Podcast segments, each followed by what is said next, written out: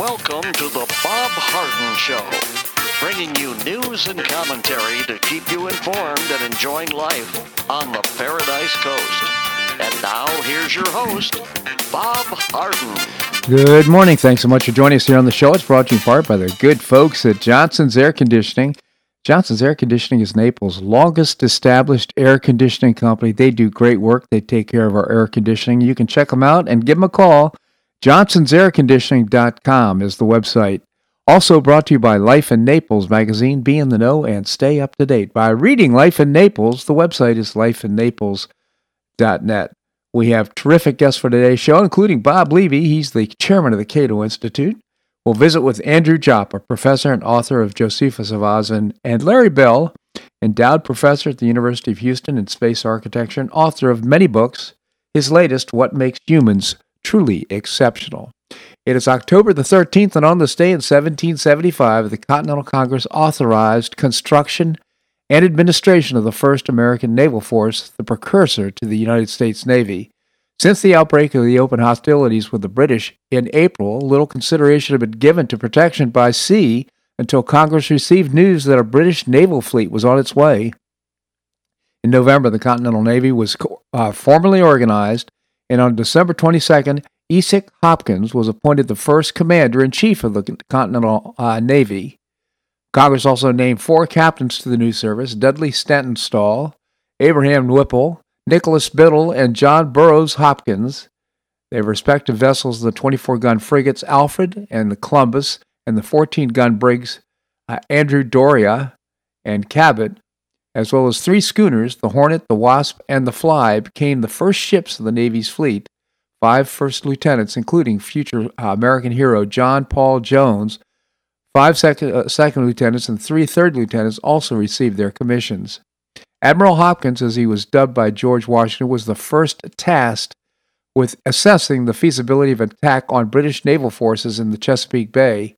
After sailing south with his meager f- force of eight ships, Hopkins decided that victory in such an encounter was impossible.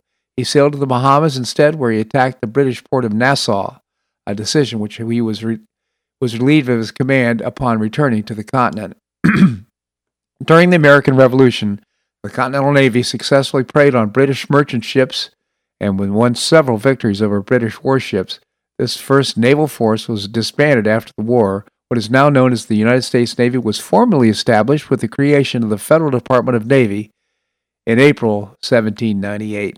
Again, I refer you to uh, Patrick O'Donnell's The Indispensables, a terrific read about what happened during the Revolutionary War and the great odds that uh, the revolutionaries faced against the British, especially since they're, they're a very strong Navy. Such an interesting story.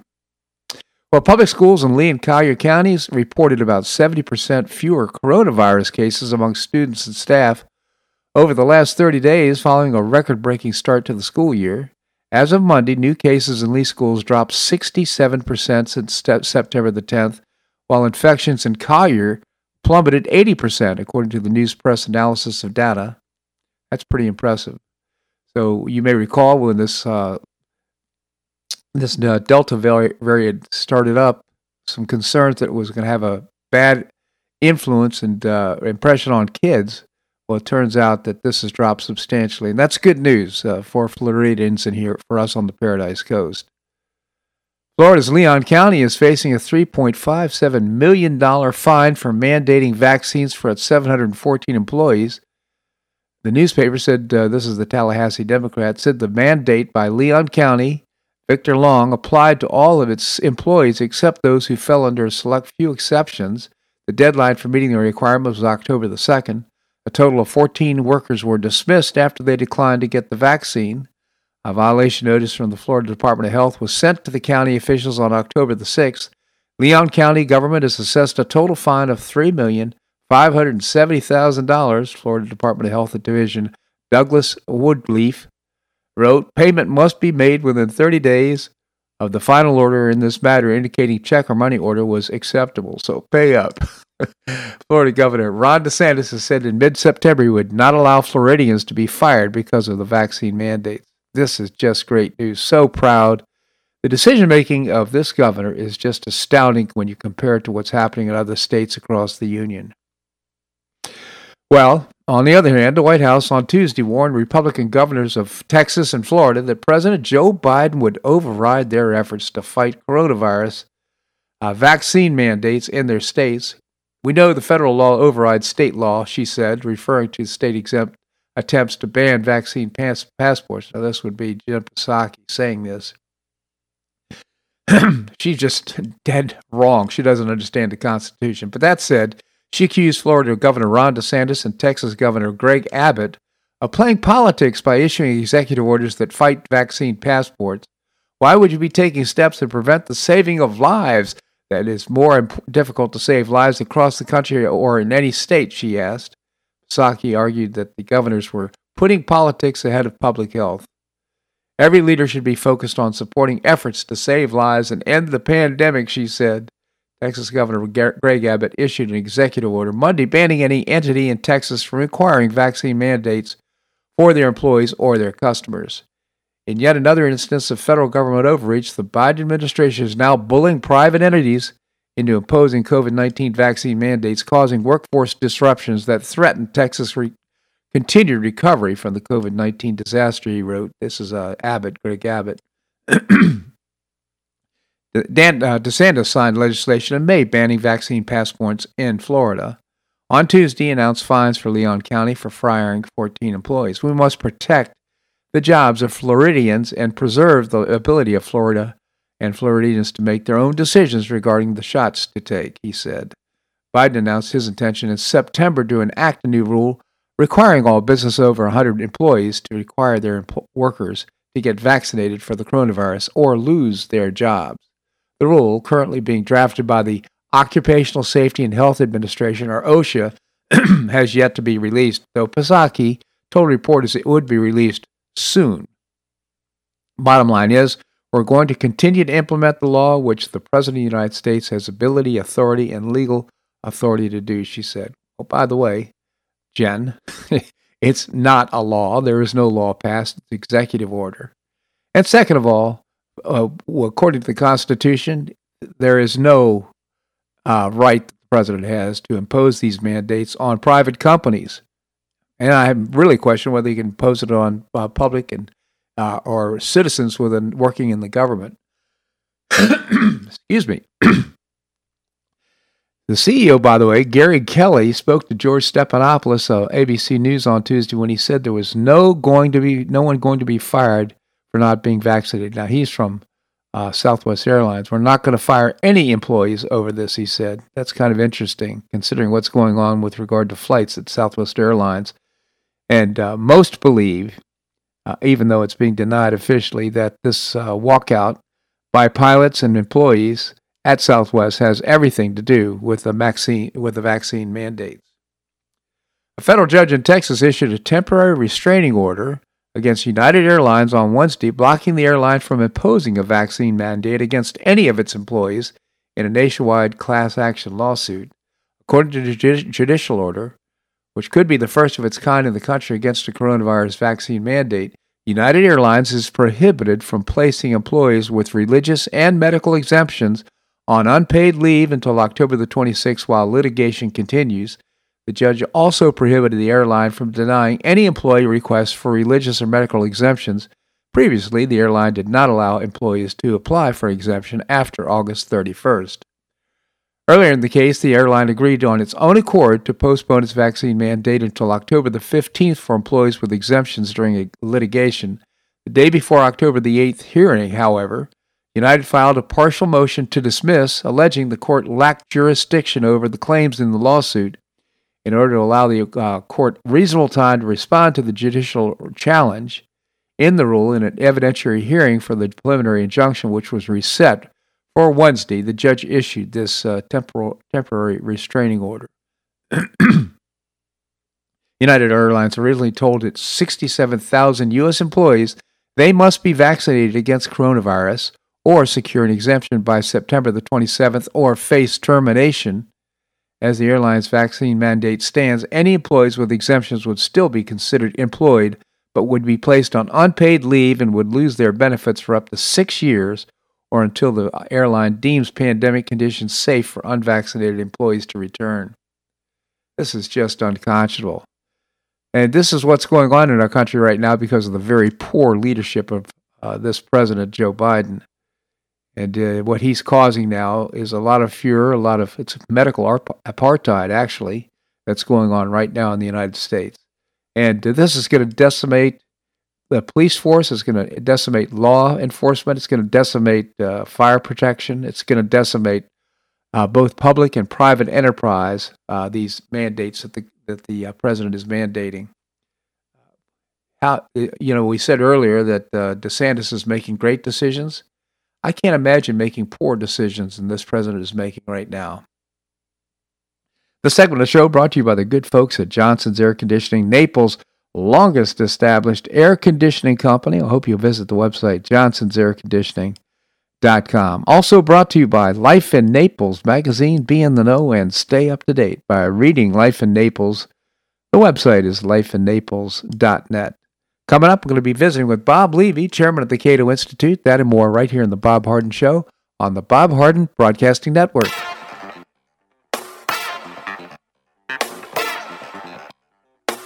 Stay tuned for more of The Bob Harden Show here on the Bob Harden Broadcasting Network.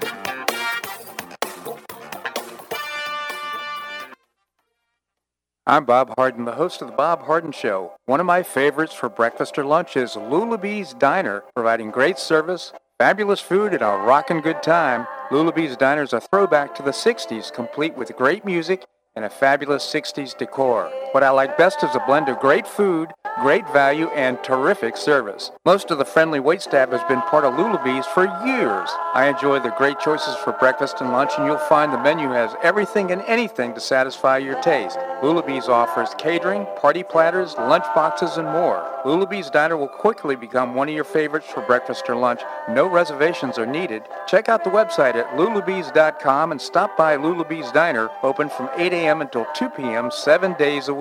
Lulabee's Diner in the Green Tree Shopping Center at the corner of Immokalee and Airport Pulling Roads. Stop by Lulabee's Diner for fabulous food and for a forever cool rockin' good time.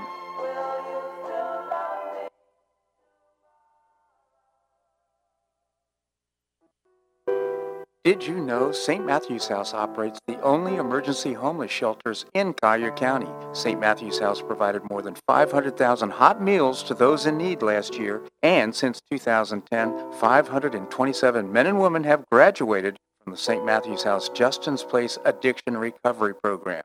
For over thirty years, Saint Matthew's House has provided innovative solutions to fight homelessness, hunger, substance abuse, and poverty in Southwest Florida.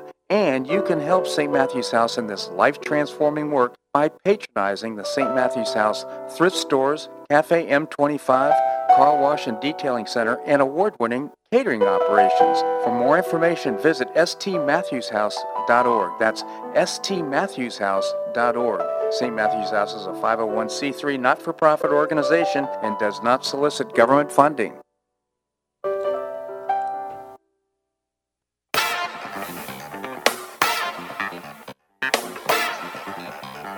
Welcome back to the Bob Harden Show. And now here's your host, Bob Harden. Thanks so much for joining us here on the show. It's brought to you in part by Choice Social. It's a new, refreshing social networking platform. You can download the app and find out more by visiting the website, choice social dot u s. Coming up, we're going to visit with Professor Andrew Joppa. Right now we have with us Bob Levy. Bob is an author. He's written several books. He's also a constitutional scholar and chairman of the Cato Institute. Bob, thank you so much for joining us. Great to be with you, Bob. Thank you, Bob. Tell us about the Cato Institute. We are a libertarian think tank headquartered in Washington, D C and focused on private property, free markets, securing individual rights, and limited government. C A T O dot org on the web. Thank you, Bob. Uh, we were discussing inequality, the concept of inequality, big big topic, equity and so forth, with regard to this administration. I want to pick up on a co- uh, comment and get your comments on this Triumph of Justice uh, recent study that has been completed. Maybe you can tell us about it. Yeah, this is by Sez and Zuckman. They, it's been cited as justification for all forms of redistrib- redistributive policies, because the authors reported that the, the tax rate paid by the richest four hundred families was less than the tax rate paid by the bottom half of households. But there are some serious problems with this study. First of all, the denominator, the income. It includes all corporate profits, even the corporate profits that are not even paid to the shareholders. The corporation keeps the profits. It also includes state and local taxes. Uh. As you know, these sales taxes, payroll taxes are regressive. So it's not just federal income tax. And it includes a lot of indirect taxes, fees like drivers and business licenses, which are fixed across the income classes and make it look as though the lower class is being taxed at a, at a higher rate. But most important, the study does not include refundable tax credits like the Earned Income Tax Credit, and critically, it ignores all the transfer payments, Social Security, Medicare, food stamps, and welfare, which make a huge difference in terms of the income distribution. But it has credibility for some reason. That's... Yeah, well, among the liberal press, it's gotten great exposure. Wow. So, so doesn't capitalism inevitably lead to greater inequality? Well, you know, I think you have to distinguish between two strikingly different groups of upper-income folks. Uh, first, there are folks that produce wealth by supplying goods and services that satisfy market needs. But second, there are these crony capitalists who who seek their bounty from the bureaucrats in Washington, and th- and then they dispense their largesse, uh, the politicians do, to the folks that have influence. And capitalism rewards innovation, mm-hmm. and and uh, it, it is true that it, that innovation can exacerbate inequality because innovators accumulate large fortunes. But these new products that they come with, come up with, create jobs and generate taxes and satisfy consumer needs and improve the standard of living of millions of Americans. So do we really want to discourage products like iPhones by limiting the rewards to Steve Jobs? And wouldn't we, would we be better off if Jeff Bezos didn't earn his billions of dollars? I don't think so. I don't think so either. In fact, you mentioned uh, uh, uh, Apple. Uh, the uh, founder uh, ended up uh, dying at age fifty-six, and apparently his the anniversary of that was just the other day. But the point being is that he left Apple. The country company was going down the tubes. He came back right. and uh, put it back on good stead. So I mean, he definitely uh, he, his it was a multiplier, multi multiplier of wealth because of his presence and his leadership at Apple. Absolutely, and I'm much more inclined to praise him for the iPhone and all other sorts of innovations than I am to condemn him because he happened to have more money than I do. Absolutely. So can we promote social justice without government government redistributing our income? Well, I, I think it's, you know, it's morally right to help the poor, but in a completely free society, we should have a political right not to do so, even if the exercise of the right not to do so, in some circumstances, might be considered heartless. But, you know, put it differently, a, a theory of justice is not always congruent with a theory of politics. So you can condemn selfishness without empowering the government to take remedial action. The primary function of government is not to compel us to be moral, to be good people. Governments are instituted among men, said Thomas Jefferson, to secure unalienable rights, including the pursuit of happiness.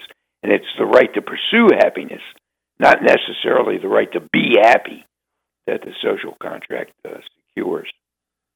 So interesting.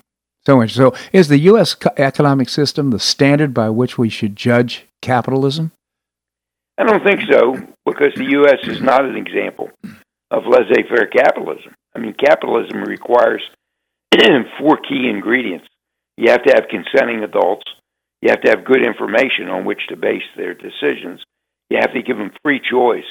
And you have to protect the rights of folks who are innocent bystanders. And government's role ought to be limited to creating an environment where those four ingredients can exist. Mm-hmm. But regrettably, in the U S, I mean, government does a heck of a lot more. It burdens us with taxes and regulations, Sometimes it suppresses information that we ought to have. Mm. It favors politically connected special interests in Washington, D C. It coerces parties to engage in unwanted transactions, like buying health insurance, for example. It transfers resources without consent from one party to another party. And furthermore, the U S government has, I think regrettably, assumed the role of the world's policeman and the, all of the associated costs. Uh, and those are a few of the reasons why markets and the U S occasionally underperform. So you can't blame those failures on capitalism. That's a matter of government intervention. Certainly is, Bob. So let's explore the success of welfare state socialism in other countries. What's the long-term trend here? Well, the O E C D, the Organization for Economic Cooperation and Development, reports that inequality has actually grown faster over the past three decades in Sweden, Germany, Israel, Finland, New Zealand, you know, despite their, their welfare systems, than, than it has in the U S. But these cross-country comparisons are very difficult because mm-hmm. so many of the variables uh, can't be held constant, and therefore it's tough to make these kinds of uh, experimental conclusions as you might in a scientific laboratory. Yeah, I think that's absolutely true. There's different cultures in different countries as well. I mean, de Tocqueville pointed out our culture that was so unique all the way back in the eighteen hundreds. And, uh, for example, I'm, I'm aware that in some social, quote-unquote socialist countries like Denmark, they actually, there's a real uh, shame on being on welfare, of losing your job. Uh, yeah, but, uh, right. you know, that's not the case across the world, is it? I mean, that's... Uh, well, it's not even the case in the United States, I'm sorry to say. No, it isn't. So is the uh, U S economic system the standard by which we should judge capitalism?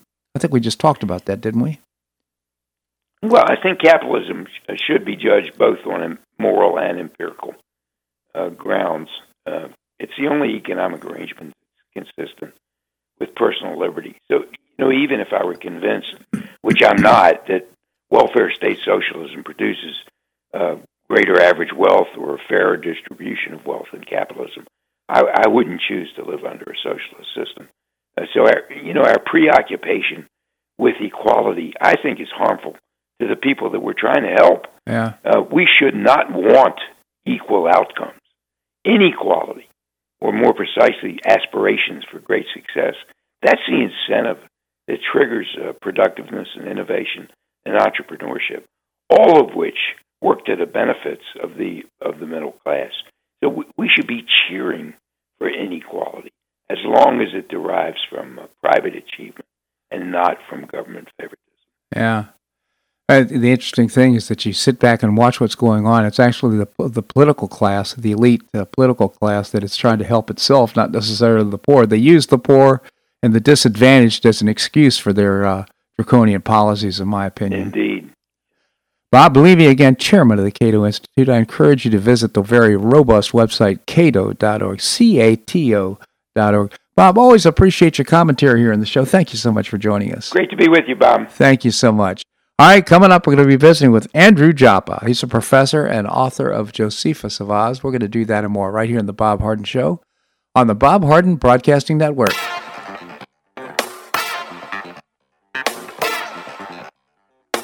Stay tuned for more of The Bob Harden Show here on the Bob Harden Broadcasting Network.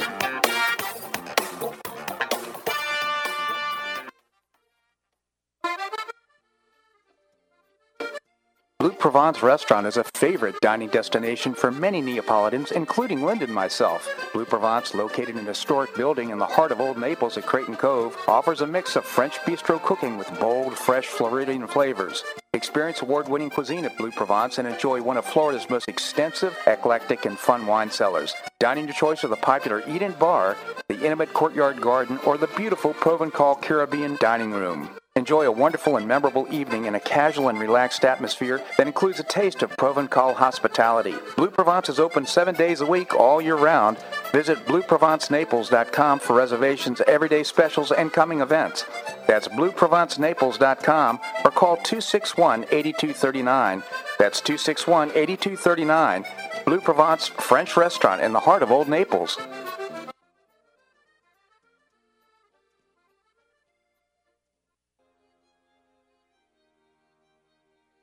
Gulfshore Playhouse is passionately committed to enriching our cultural landscape by producing professional theater to the highest artistic standards and providing unique educational opportunities to folks in a spirit of service, adventure, and excitement. Over the past fifteen years, the Playhouse has expanded immensely, outgrowing its current facilities. With dreams of expanding even further in order to better serve the community, broaden the economic impact, and strengthen the cultural fabric of our region, it's time to build and move into a new home. A forty-four thousand square foot state-of-the-art theater and education center will be built on three acres at the corner of First Avenue South and Goodlet-Frank Road, allowing Gulfshore Playhouse to achieve those dreams. To find out more about Gulfshore Playhouse, this state-of-the-art performing arts center, and about the season's exciting productions, visit gulfshore playhouse dot org. That's gulfshore playhouse dot org. We'll see you at the show.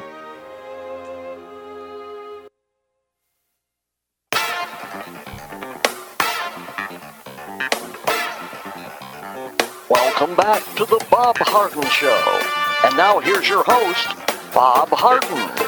Thanks so much for joining us here on the show. It's brought to you in part by Gulfshore Playhouse, not only building a performing arts center in downtown Naples, but also bringing you professional New York-style theater at its very best, and tickets are on sale now. You can find out more by visiting the website, gulfshore playhouse dot org. Coming up, we're going to visit with Professor Larry Bell. Right now, we have with us Professor Andrew Joppa, author of Josephus of Oz. Andy, thank you so much for joining us here on the show. Good morning, Bob. Good morning, Andy. So uh, with everything that's going on right now, I always like to take a step back, and uh, you focus on culture, which precedes politics. So what do you see as our state of our nation right now? Well, um, I'll get to that in one second, because I think that's that's the major issue on the table right now, Bob. But let me just start out with uh, Let's Go Brandon. Now, for your listeners who don't know what that means, I will not go into it, but they should look it up. I think it's a meaningful way to express yourself in, in today's America. So let's go, Brandon. Um, as as I've been doing every week, Bob, I I start to search for some good news. Um, there is some, but it becomes more and more uh, of a limited supply. A, a federal judge uh, in New York has granted uh, an injunction against the covid nineteen a mandate for healthcare workers based on religious exemption. So he's uh, prevented the uh, the mandate from being imposed on them at this point. Uh, not a major story, but at least it's an indication of some uh, awareness of uh, of the, the rights of a people, particularly religious rights in a society. Uh, another set of good news, Bob, uh, actually is for those that are not vaccinated. Uh, most of the recent data, and I've been uh, pretty much invested in this from the beginning, but uh, the vaccinated right now, vaccinated, are three times more likely to die from the Delta variant, three times more likely to die than the unvaccinated. Mm-hmm. Uh, sixty-two percent of all deaths from covid nineteen are occurring in the already vaccinated. A Harvard study that we just released said uh, that the vaccinated are twenty-seven percent Sorry, twenty-seven times higher risk of symptomatic covid nineteen than those with natural immunity. Now, I am not trying to suggest that I'm against vaccination. I am not personally against it. I've been vaccinated. I think it's the appropriate way to go for uh, particularly the vulnerable, uh, the, the aged vulnerable particularly. Uh, but on the other hand, I think we have to look at this, uh, this outrageous mandating of this uh, vaccine uh, that in many cases is not only not needed, but it can be documented as, in fact, being destructive by many measurements, Bob.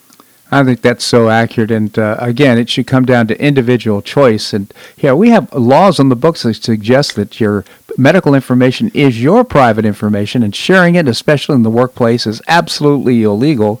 And yet here we are uh, with a situation the president's mandating max, uh, vaccine mandates and is creating medical and healthcare apartheid, in my opinion.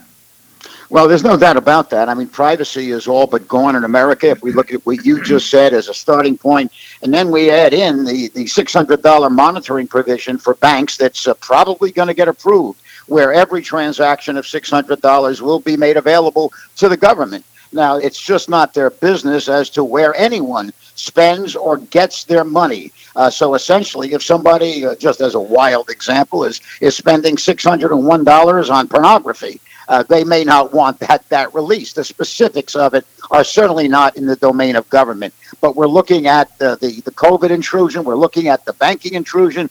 Uh, and this is a growing phenomenon where privacy ha- has all but been eliminated in, in America at this point, Bob. Uh, very discouraging statement on your part, but you're absolutely right. Apparently, the, the statement is, hey, we're going to have this banking intrusion in our lives. The question is whether it's a, the threshold is six hundred dollars or ten thousand dollars or something in between. But Nancy Pelosi's been pretty clear that this is the direction we're going to go. Uh, and, and, you know, first of all, the income tax is intrusive in and of itself. We shouldn't. We should pay taxes, clearly, but doing it through the income and, and all the information the government ta- gathers on us is just absolutely not appropriate, in my opinion.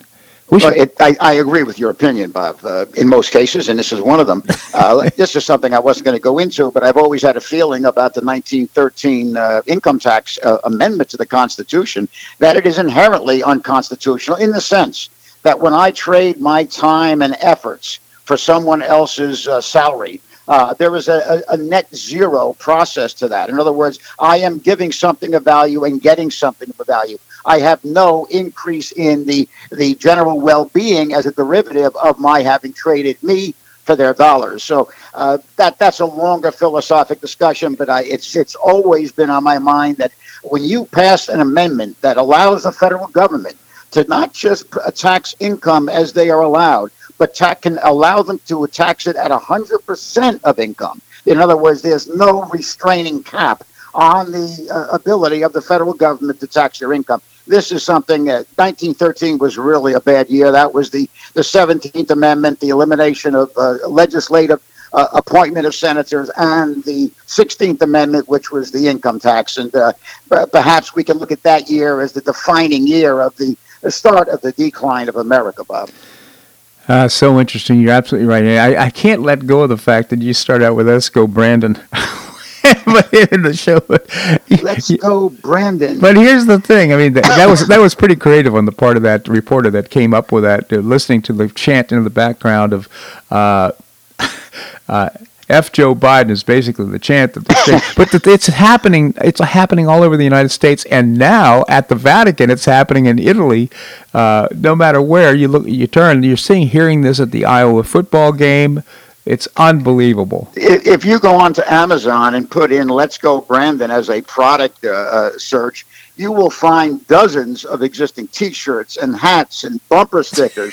You know, in a limited space of a couple of weeks, Bob, the entire wonderful American capitalist system has harnessed that that phrase and is now making making a lot of money off it. So uh, it's it's interesting. It allows the public to say something without saying something, and I, I think that's a good thing at this point, Bob. Absolutely.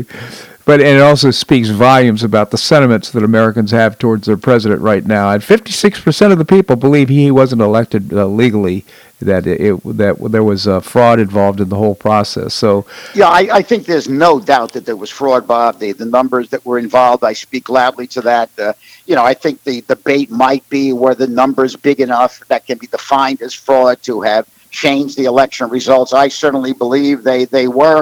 Uh, but again, I, I don't think that to someone to suggest there was no fraud is absurd. Right. Uh, there may be a minimal debate about whether that fraud was significant enough to change the outcome of the election. But uh, I certainly believe it was. I think that uh, for Joe Biden to have received eighty million votes uh, is absolutely ridiculous to even consider that potential.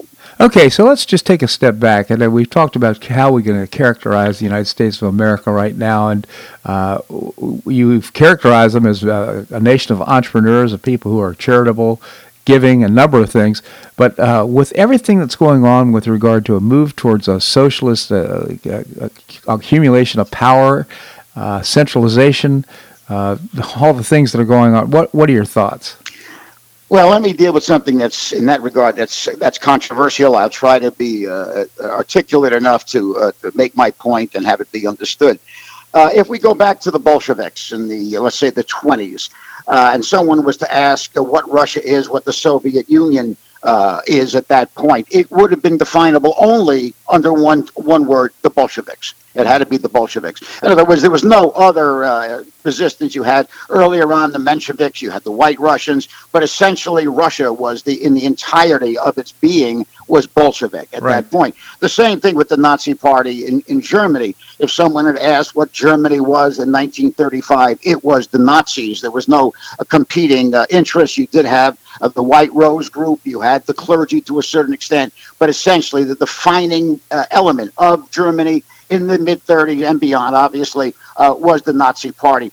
And, and I would like to make the point, and I think it's an important point if we consider it, that in America twenty twenty-one, America is the progressive left. Now, that sounds like a rather extreme statement, and let me just put some uh, some explanatory comments to it. If we look at the nature of all of our federal or national institutions, all of them are in the control of the of the progressive left, whether we're talking about the, the bureaucracy in, in Washington, the media, the entertainment industry, uh, corporations, certainly more and more so in that camp, the military, we can see much of it. We can define twenty twenty-one America as being the progressive left. Now, what is the importance of that? The importance of that is that we identify that our struggles are not just those of a political party against political party that'll be resolved in the voting booth in, in twenty twenty-two or twenty twenty-four. Those are important elections. But unless those institutional things that define America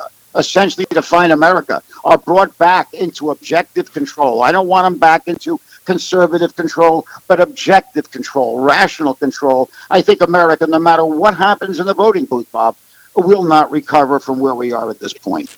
That's such an interesting observation. I'll just pile on and, and point out that uh, right now, uh, President Trump had an awful lot of difficulty in trying to get his agenda implemented, and he had people actually slow walking his mandates, his requirements, his requests, and not implementing. And he had, had generals not implementing his requests. So in other words, the deep state, let's call it the deep state, but it's uh, the bureaucracy in Washington, D C, in and of itself was standing in the way of uh, the leadership of the President of the United States. And again, with that considered, and you're absolutely correct, I think it was amazing how much uh, President Trump did get accomplished, yeah. considering he was uh, being resisted by uh, his own people, his own people being those that were members of the executive branch of government. So, yeah, I mean, and those problems are deeper, deepening. These are not problems that are uh, uh, that are mutating into a better form. They're they're becoming more worse and worse as time goes on. So, um, so certainly I am optimistic that uh, President Trump can return to the Oval Office in twenty twenty-four. I'm optimistic that we can uh, gain control of the Senate in, in, in twenty twenty-two, perhaps the House. But even that, even within those very optimistic models, that will not alter the very essential nature of America, which is being maintained in institutional America. And there is nothing that is going on right now with big tech, media, uh, in any way, uh, the institutions across the board at the federal bureaucracy, nothing is interfering with that defining element of America, Bob. Yeah, well, I'm, in fact, Nancy Pelosi yesterday uh, scalded the uh, media for not uh, selling, quote-unquote selling, Joe Biden's plans for uh, expanding welfare state and so forth. So, I mean, apparently she's saying you're not doing your job. Their job is to report, not to sell and not to Uh, provide commentary that uh, supports the president's agenda. Yeah, I mean, by, by the way, it, somewhat speaking of that, but in the same the same uh, regard, uh, Bloomberg uh, yesterday, day before yesterday, uh, told us or explained to us how valuable inflation is to the American yeah, economy. I, my goodness. That that's just out, outrageous, and of course, with the quantitative easings and the uh, pr- production of uh, one billion dollars of new money every year by the federal, uh, every month by the Federal Reserve, uh, the inflationary spiral is just is just incredible. That's hitting the American people. Wages are not keeping pace with that uh, inflationary spiral. So, uh, and this is this is a- attacking certainly the middle class uh, right now in America.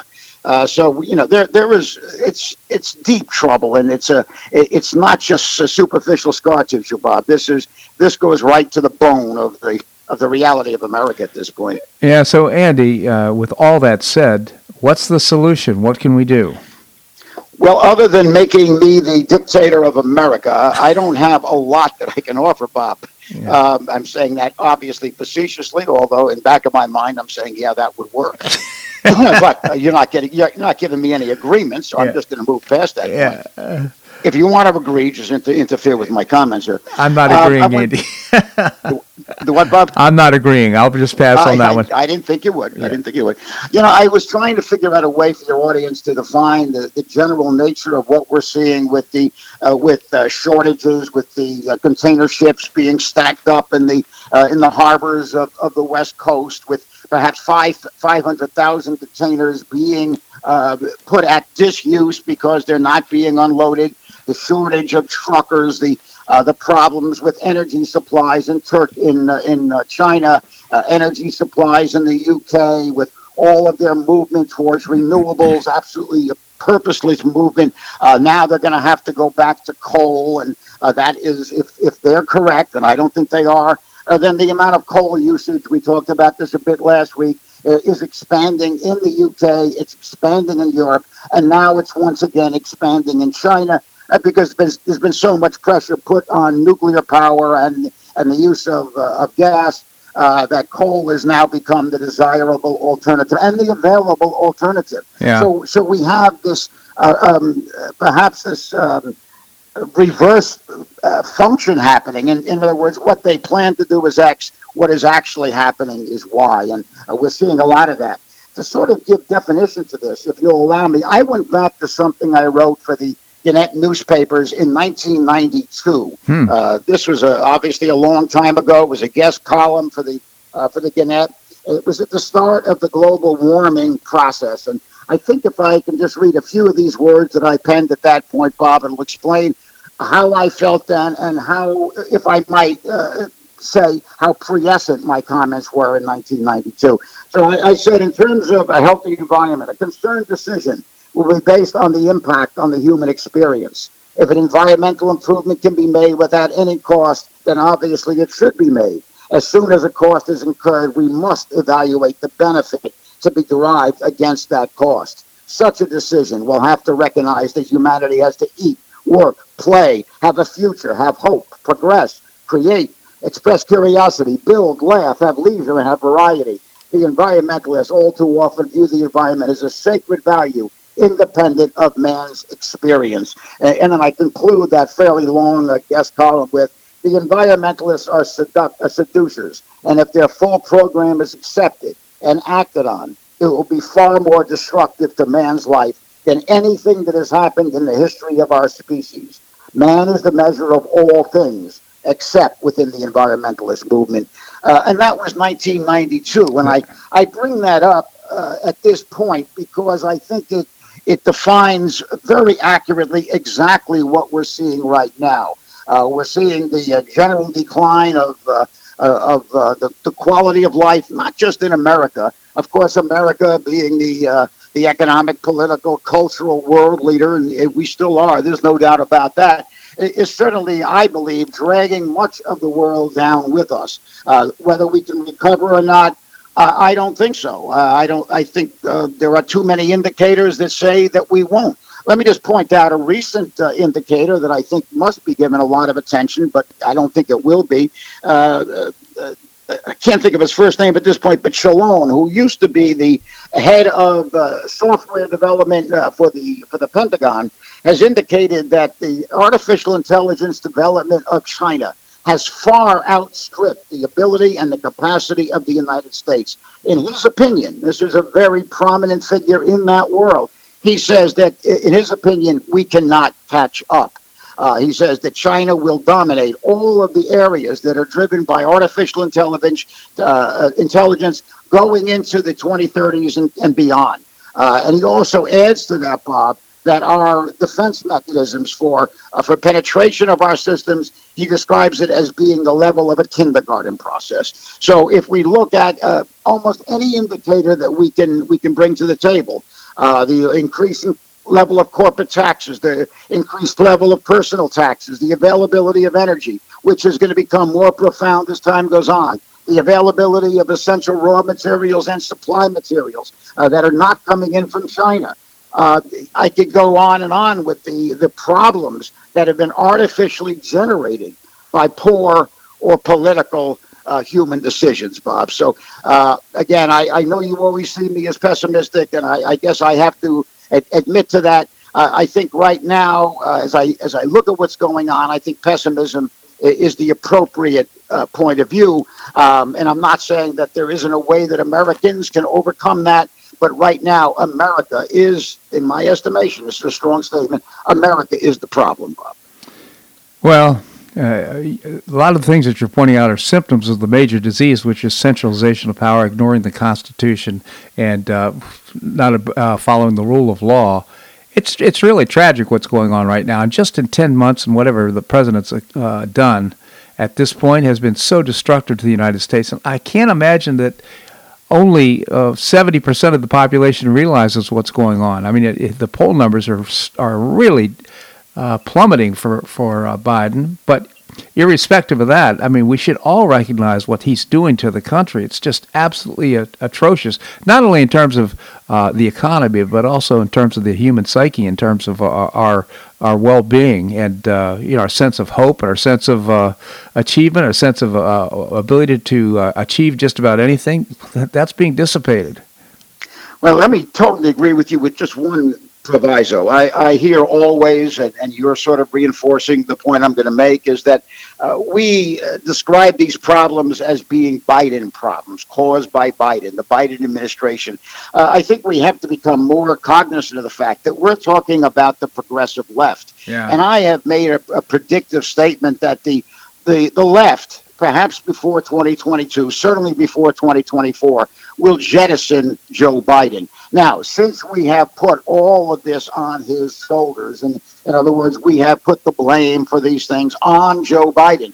Once Joe Biden is jettisoned by the left, I think they will see themselves, and the American people may see themselves, or the pub, or the political left, as having cleansed themselves of the problem, and the, the left itself will emerge strong Uh, after the jettison of, of, of Joe Biden. Um, that's I such a... I don't know that's, that's going to happen, but it, it sort of worries me when the problems are defined as a as the derivative of a specific person rather than being an entire political movement, the progressive left. Bob. That's such an important point, uh, Andrew Joppa. Again, I just really appreciate your commentary here in the show. You're absolutely right.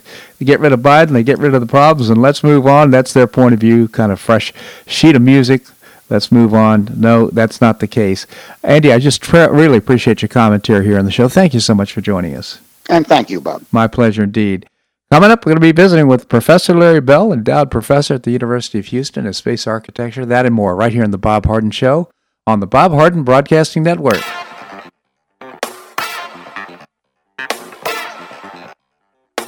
Stay tuned for more of The Bob Harden Show here on the Bob Harden Broadcasting Network.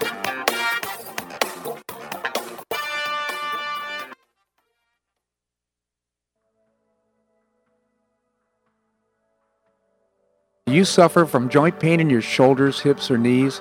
I was suffering from debilitating pain in my knees. On a referral, I saw Doctor George Markovich with the Institute for Orthopedic Surgery and Sports Medicine. He successfully treated my symptoms and pain for several months. Finally, having exhausted all alternatives for pain management, Doctor Markovich and I agreed that surgery was my best alternative. Doctor Markovich replaced both of my knees in two thousand six, and I now have full range of motion in both knees, and I have no pain. I now play golf and exercise free of debilitating pain in my knees. Don't suffer needlessly with joint pain.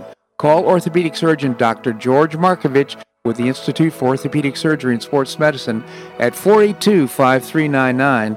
That's four eight two, five three nine nine. He did a great job for me, and he'll help you too.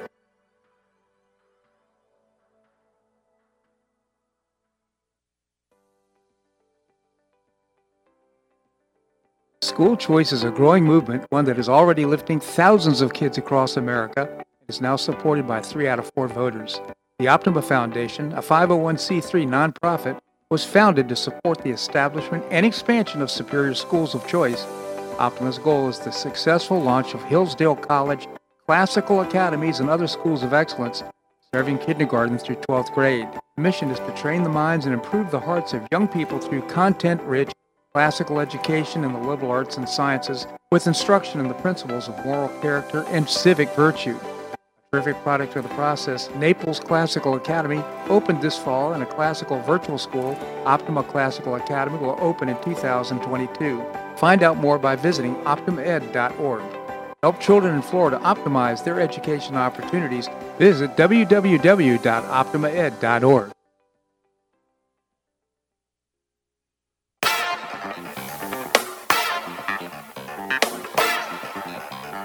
Welcome back to the Bob Harden Show. And now here's your host, Bob Harden.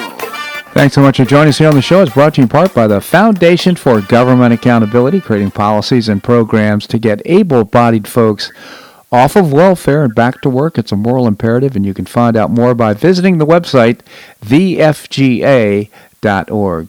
We have with us Professor Larry Bell, endowed professor at the University of Houston in space architecture. He's also the author of several books, his latest, a great read, What Makes Humans Truly Exceptional, and he writes a column for Newsmax. It's called On Point, his latest, Progressives Game Economy with Big Government Monopoly Money. Professor Bell, thank you so much for joining us here on the show.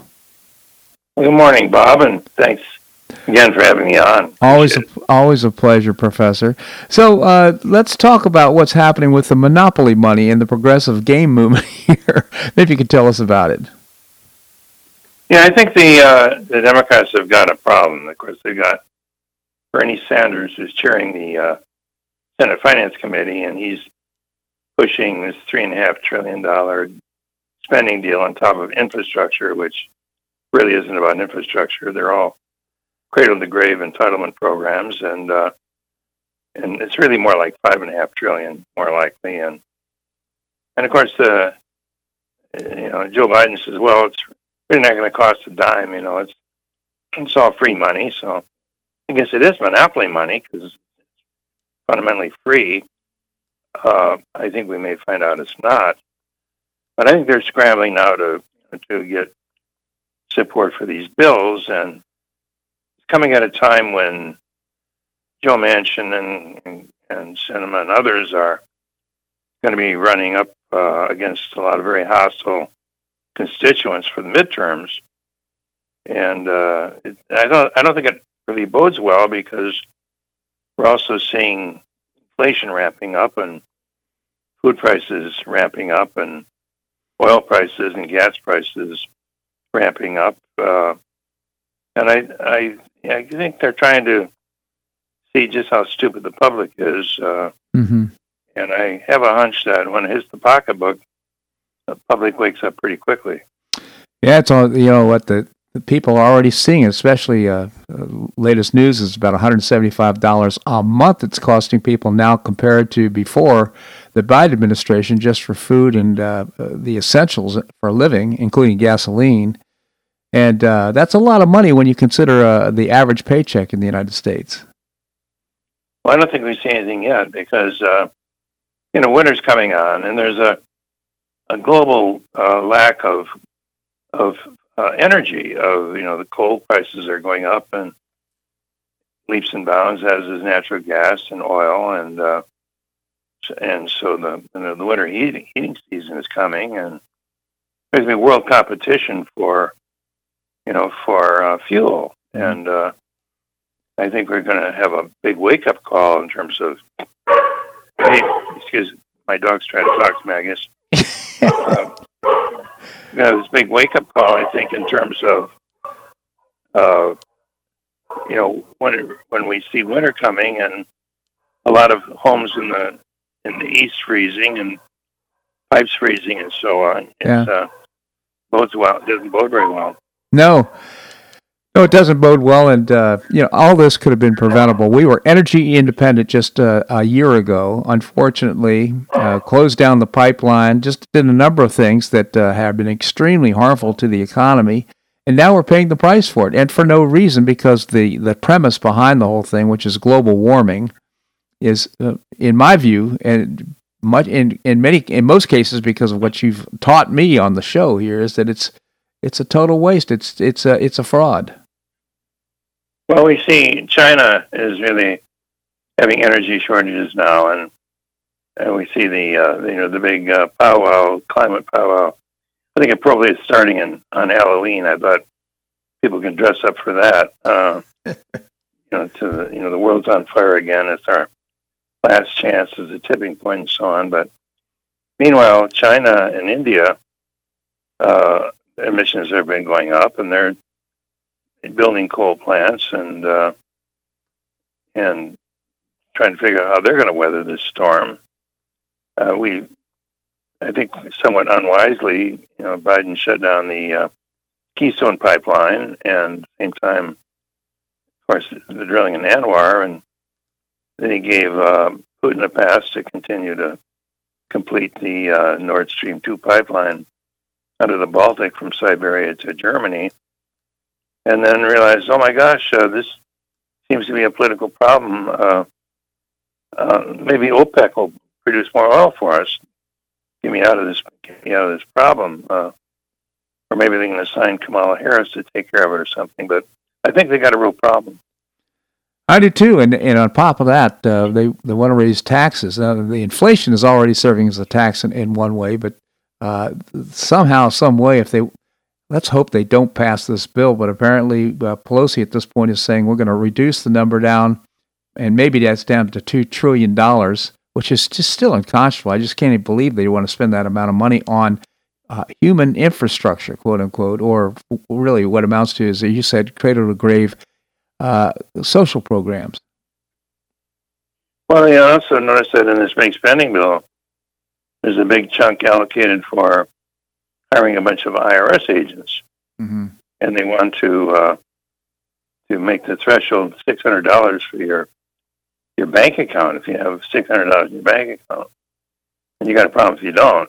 Uh, then you know, then I R S has. Uh, as the window into your bank account and make sure you're not, you know, buying an extra bubble gum or anything. And, and that's, that's pretty terrifying. So you got the, all this money going for I R S, I R S agents. And, uh, then you have these entitlements that are camouflaged. They've got the timing scheduled so that, you know, we don't realize that, you know, so, so we'll just put it in for a couple of years. Well, none of these entitlements are a couple of years because people get addicted to them, and you can't you can't get rid of them. And then the federal government shifts the responsibility to the states, and states that, in many cases, didn't want them in the first place, get put on the hook. Yeah. Then you then you got them playing with the debt ceiling, and they're trying to raise that, and and so they've got all of these different agenda items uh, that all contribute to inflation. And uh, when they say they're not going to raise taxes. Inflation is one of the most insidious taxes of all because, of course, it hits everybody, and it hits you at the gas pump, it hits you when you buy your groceries, it hits the farmers when they try to refuel their their tractors. Good luck with having plug-in tractors uh, and and putting all these electric vehicles on the grid that are going to create an increased uh, demand for, for electrical power, which which we're already in, in shortage of. And so we're going to find out if the windmills and the sunbeams do their work this winter to keep our homes, homes warm. But I'm not I'm not real optimistic about that. And I think, meanwhile, as we see, you know, heat, you know heating energy prices are going to just skyrocket because you because of even the shortage of coal, that Europe's turning to coal now and, and trying to find a way out of this morass. At the same time, they're going to have this big climate confab about how to get rid of fossil fuels. And uh, yeah, this lunacy is just uh, staggering. Yeah, it is indeed. In fact, uh, with regard to inflation, uh, it gathers and gains momentum, and then there becomes an expectation about inflation, and sometimes it's just hard to stop. I recall back in the seventies, the problem that we were having at the time. It was almost like a mentality that had to be reversed before you could actually get it under control in terms of fiscal terms. Oh, yeah, it looks like a redo of, of of of those days when Jimmy Carter was president. And again, where you are hearing that word now, stagflation, where mm-hmm. you know it's hard to get people back to work when we've we paid people not to, and uh, and that's. Uh, That's kind of a kind of a kind of a lesson, I think. Uh, yeah, and it's it's uh, you know, we don't wish bad times to come, but from my perspective, I'd rather have them come now, before the midterms, mm-hmm. than have them come later. Yeah, when it's when uh, we can't do anything about it. No, no question. Well, back in the day, Jimmy Carter said that it was a general malaise. He blamed it on the people, and I think Joe Biden probably do the same thing again. Professor, I always appreciate your commentary here in the show. Again, I'll point out the column on uh, point in newsmax dot com. Also, the great book, What Makes Humans Truly Exceptional by Larry Bell. Professor, thank you so much for joining us here on the show. And Bob, thank you so much. My pleasure indeed. Well, that's a wrap here on today's show. I hope you enjoyed it. Uh, tomorrow we're going to visit with uh, Keith Flaw, co-founder of the Florida Citizens Alliance. Peter W. Wood has written a book uh, that I look forward to uh, speaking to him about. It's called Wrath. We'll visit with uh, former mayor of Naples, Bill Barnett, and Seton Motley, the founder and president of Less Government. Always appreciate your comments here on the show. You can send me an email at bob harden at hotmail dot com. I hope you make it a great day on the Paradise Coast or wherever you are. Namaste.